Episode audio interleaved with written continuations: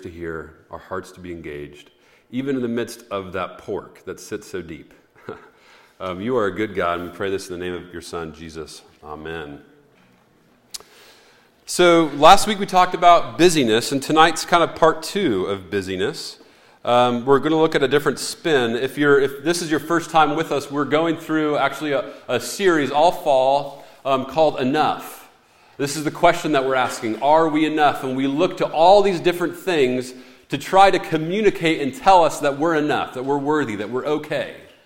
So we look to whether that's we look to our, our, our, our, schooling, we look to our friends, we look to our hobbies, we look to our phones, we look to all these things to try to fit in so that we feel like we're enough.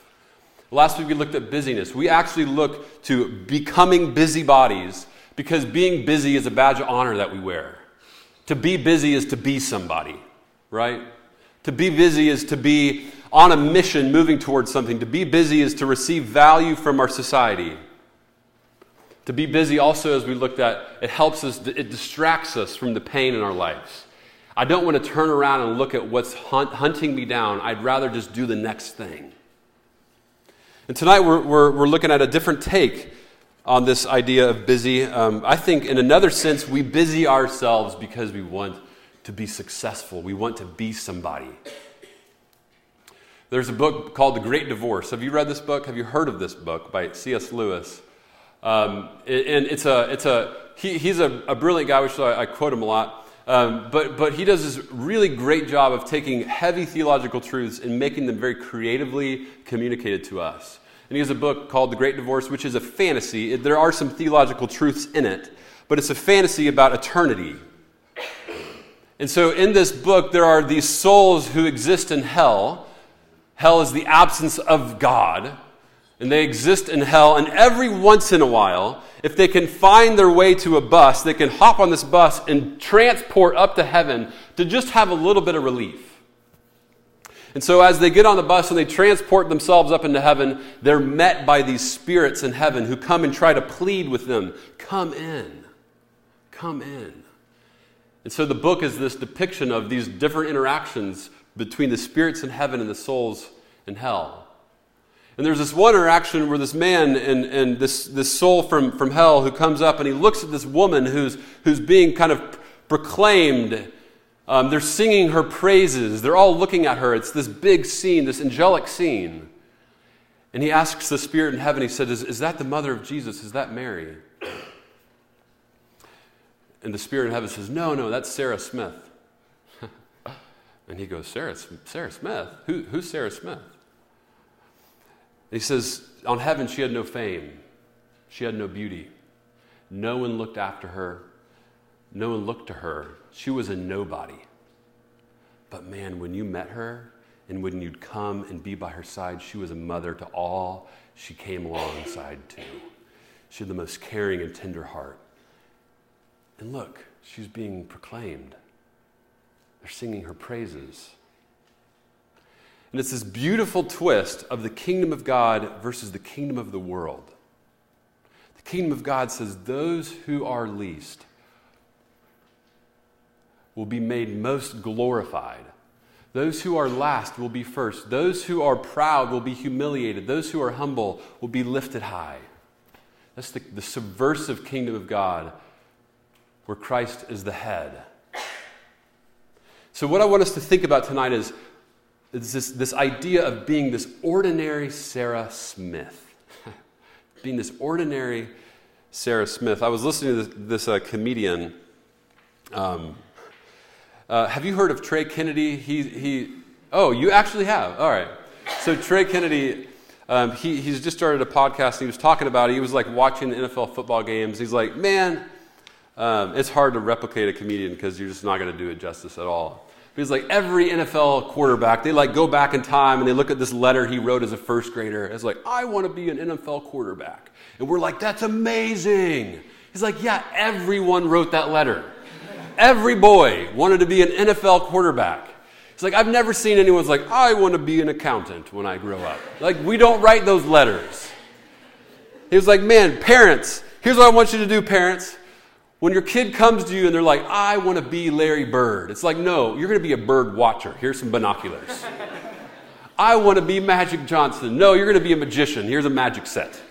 I want to be LeBron. No, you're going to be LeBrain. Here's a calculator.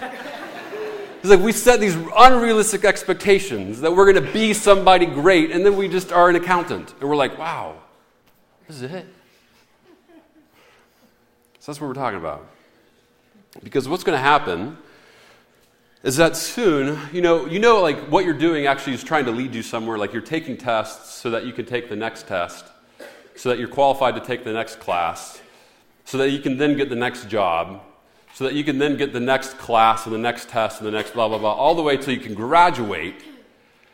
And then you're going to get a job, you're going to wake up early, you're going to go to work in the morning, and you're going to work and you're going to come home, and you're going to eat dinner, and then one day maybe you're going to have kids, you're going to put your kids down, and then the next day, guess what you're going to do? You're going to wake up, and you're going to go to work, and you're going to work, and that's what your life's going to be like for 60 years, God willing. And this, this came to this woman named Tish Warren who wrote a book. She wrote a book called Liturgy of the Ordinary. She says this She says, at 23 years old, right out of college, I wanted to do big things for God. I wanted to make a difference for his kingdom. I wanted to be a world changer. I wanted to go overseas. I wanted to seek justice. So I lived in an intentional Christian community. But in my early 30s, I found my life much different than I expected. With two kids, living in Nashville, and a life filled with small things, small people, small activities, small dreams. And I had no idea if my life had any meaning at all. Because what I believe with everything that I am is that Christ invites us into this new, non busy way to live.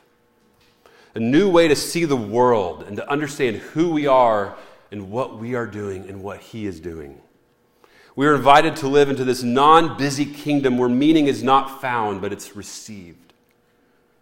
That our gospel meets us in our busy, fearful, anxious, and tired hearts with words of grace that are not earned but given as a Christian, the Spirit of God today can put our heart at ease in a world that is uneasy. So there's three points as we look at this text. Um, and actually, there's going to be, um, we're going to fly through this, and I actually want you to text me some questions. Um, and we'll do a few minutes of Q&A at the end, um, because I think, yeah. So if you have questions as I go along, feel free to text me them. Three points. Um, the busy portion, the good portion, and the invitation. All right, the busy portion. Um, we all wanted to do big things in our life. Um, we aren't trained to desire ordinary lives. We believe that striving more and working hard and being more busy will get us the success and accomplishment and the meaning that we, that we yearn for. We're people who want to change the world. We want to be radical and driven, transformative, impactful, the next big thing. We want to be valued, important. We want to be enough. These words become the standards of normality in, in middle class, affluent sects of society. To not want to do big things, as some of you might even be thinking about me right now, as you're like, what is this guy talking about? what is he calling me into? To not want to do big things, it almost seems like lazy, seems kind of off putting seems wrong. Maybe some of you might even say to, to want to be ordinary seems kind of like sinful. Because to be ordinary is to be a failure in your minds. And so we busy ourselves and live these tired and anxious lives. And this passage speaks to that problem, and it, shows that we're busy because of two reasons. We have a heart problem, we have a God problem. We have a heart problem. If we look back at our text, it says, But Martha was distracted with much serving. Um, that word distract is actually, it's, it's one of a kind. It's the only time that Greek word is used. Um, and actually, the root of that word means convulsing um, or actively worried. She was serving Jesus because she was anxious to be in his presence. The word distraction is not an adjective, it's not something that she's doing, but it's a verb, it's something that she is. She seems distracted. It's the posture of her heart towards Jesus. And so, as Jesus often is shown doing in the Gospels, seeing our behavior and then calling out our heart problem, he does that here with Martha. He looks at her busied actions and calls her out with her heart. He notices her actions actually are just the symptom of a distracted or anxious heart, which is why when she comes to him with a question, he doesn't address the question. What, is, what does he say? He says, Martha, Martha, why are you so anxious? He speaks to her heart. And you and I are anxious people with hearts that are convulsing. How do I know? Well, likewise, just as, as Jesus notices, he looks at the behavior to, to, to kind of be the identifiers of where your heart is at. And our behaviors are busied, overcommitted s- schedules, distracted minds. And this is just an ex- a symptom or an expression of our heart problem. So we're busied. We take the busy portion because we have a heart problem. And second, we, are busy because we have a God problem. Look at the text. It's in the song we just sang about. I've never heard that song. I, love, I, I really love that song. She says, Do you not care that my sister has left me to serve alone? What an insult, right? Do you not care about me? Do you not see what I'm doing? I'm trying to like make this party. Do, hello, do you not recognize me? I'm working so hard. Can you not lend a hand? And what she's doing is distrusting his provision and his goodness to us. What he's offering is not enough, it's not sufficient. She's needed to work and overwork and do more because it's out of her hands. And we do the same thing. We do not trust God with our future, and so we work and we work and we work because we're not quite sure He's going to provide for us. Do you not see me? Do you not see my life? Do you not see what's going on? Can you not help? So we take things into our own hands. Because if not, life becomes meaningless and we won't get that job. We won't find anyone to marry us. We won't have any friends. Our life will become this failure. We freak out and believe Jesus has abandoned us. Our hearts are anxious because we're trying to prove our self worth to the world. We want people to notice how busy we are so they'll think highly of us. So, what are we to do? Um, we're to find rest for our weary souls because we cannot receive dignity and value. That comes by grace alone. But that's hard for us to accept. We'd rather earn it. We'd rather earn it. But the invitation, the call is to come to the good portion.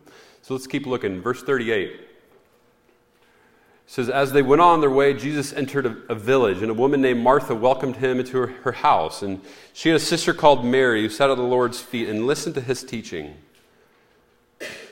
the good portion, which will not be taken away from her. From her. Sitting at the Lord's feet and listening to his teaching was the good portion. The good portion is very ordinary. It's to sit at Jesus' feet and listen to what he's saying. It's to not be so preoccupied with the demands of her world, but to sit and to receive. Mary has nothing to prove to Jesus or to anybody. I mean, I'm sure she saw the facial expressions of Marcia, of Martha. I'm sure she heard Mar- Martha banging the pots and trying to get her attention.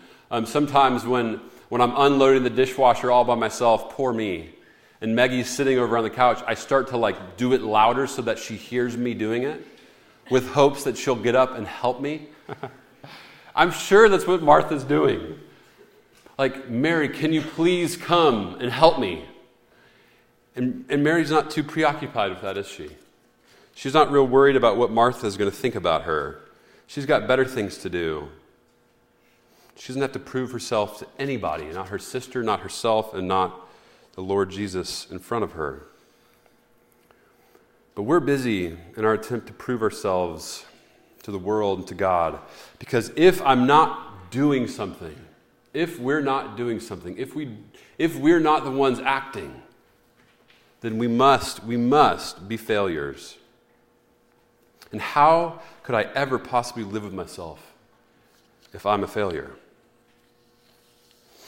But what if his teaching, what if we were to come to his feet and he actually has something to say about failure? And he does. Um, I, I, I, found a few passages, and actually, there's going to be the passage and then a rewritten passage of something that's more common of what we believe. Um, so here's what Paul, here's what Paul has to say about failure. He says, But he, Jesus, said to me, My grace is sufficient for you. My power is made perfect in your weaknesses. Therefore, I will boast, Paul says, all the more gladly of my weaknesses, so that the power of Christ may rest upon me. For when I am weak, then I am strong. But second worldly, that's a clever name, I know. You give me credit later. Second worldly says this But he, Jesus, suggested to me, My grace can be there for you, but your power makes you worthy, so hide from your weaknesses. Therefore, we say, I will boast all the more gladly in my power and my put togetherness, so that the power of Christ isn't needed, and when success comes, rest will come upon me. For when I am weak, I don't belong. or this from Philippians 3. This is Paul saying, By the Spirit of God and glory in Christ Jesus, I put no confidence in my flesh, though I myself have reason for confidence in the flesh. If anyone else thinks he has more reason, I have more. The circumcised on the eighth day, the people of Israel, the tribe of Benjamin, a Hebrew of Hebrews, as to the law of Pharisee, as to zeal, a persecutor of the church, as to righteousness under the law, blameless. But look what he says whatever gain I had, I counted it as loss for the sake of Christ. Indeed, I count everything as loss because of the surpassing worth of knowing Christ Jesus my Lord. What do we say? We say, I put all my confidence in what I do and I myself have every reason for confidence in what I do. If anyone thinks he has more reason for confidence in what they do, I have more. Straight A student. Serve with two nonprofit and my church youth group of the tribe of Christ Presbyterian Church, which I am a part of. A Christian better than all Christians. As to the law, God only helps those who help themselves. As to zeal, a persecutor of all the sinners. As to righteousness under the law, I've got my own. Whatever gain I have, I count it as mine for the sake of Christ. Indeed, I count everything as mine because of I have rightly known Jesus as my Lord and work for righteousness of my own. Which one do you identify with more?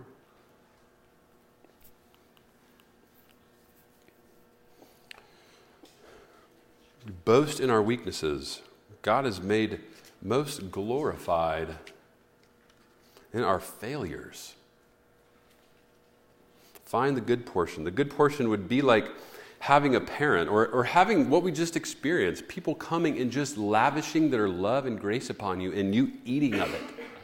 Or it'd be like having a, having a, a parent who, who sees you in your helpless state as college students. And they're like, I, I get it. You don't have much money. Here, take, take some money. Go buy dinner. Here, pay your rent. And this, this imagine, I know this probably isn't the case, imagine there's no strings attached. Imagine they don't expect with that gift three phone calls a week. Imagine nothing. They're just like, hey, here's some rent. But instead, you're like, no, because if I were to do that, I'd be weak. And so actually, I'm going to go take three jobs and busy myself to death to work for that money so that I can sleep a little bit better at night. I'd much rather earn it. I'd much rather deserve it. I can't, I can't take your grace because that would signal to me that I'm someone who's in need. The gospel breaks that down. The words of the gospel, the good portion, says that yes, you are a failure and you are needy, but you don't have to fake it. It's okay.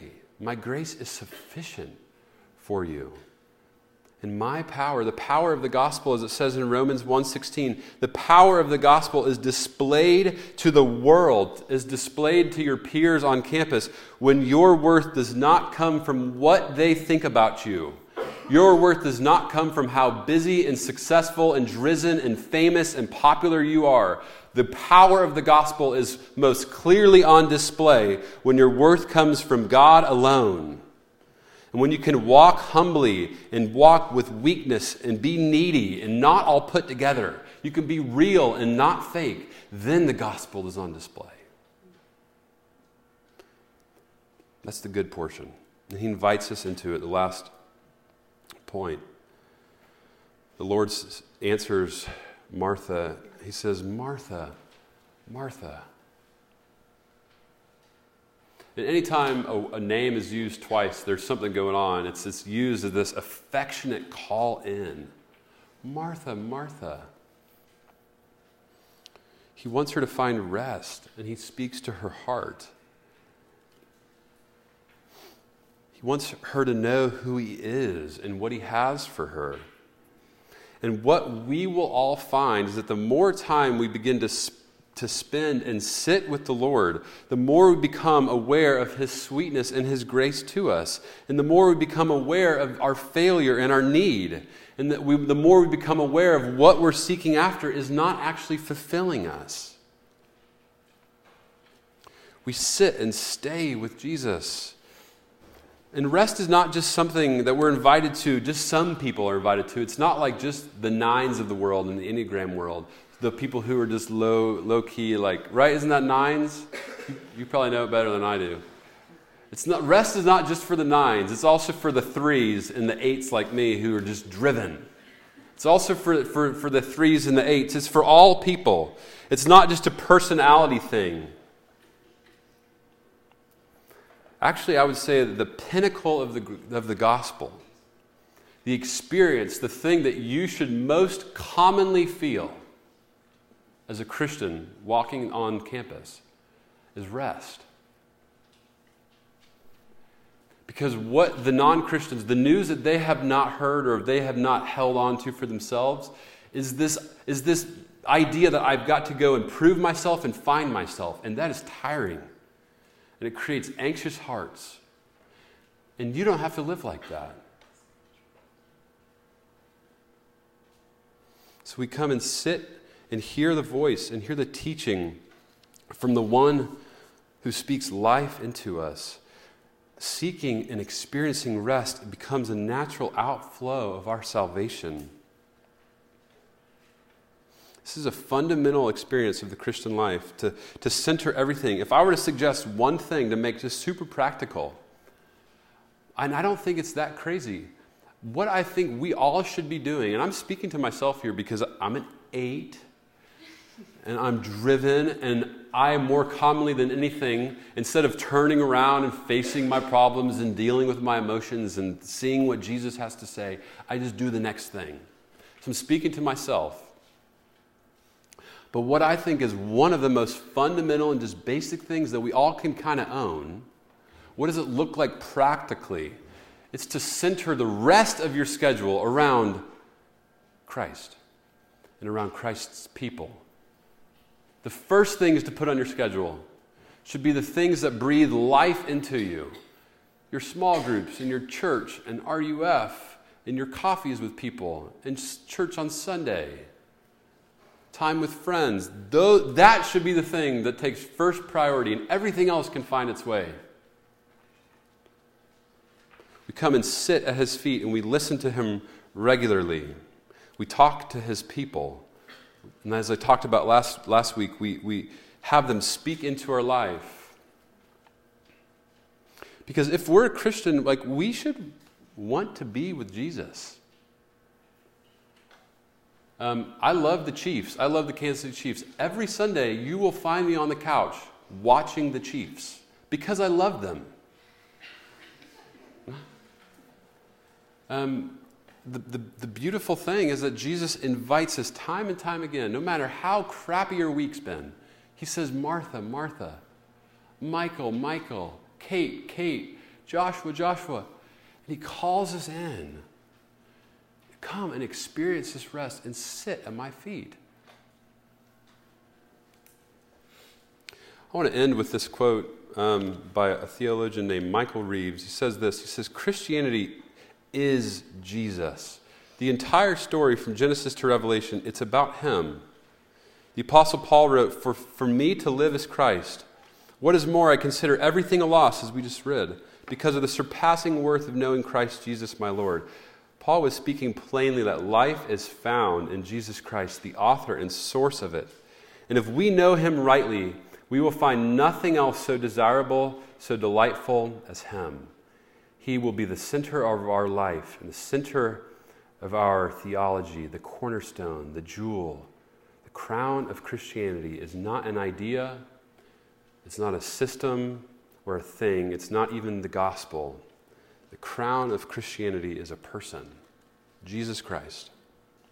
And he invites us in, and he calls you his by faith. Let us pray. Lord, we, we come and experience um,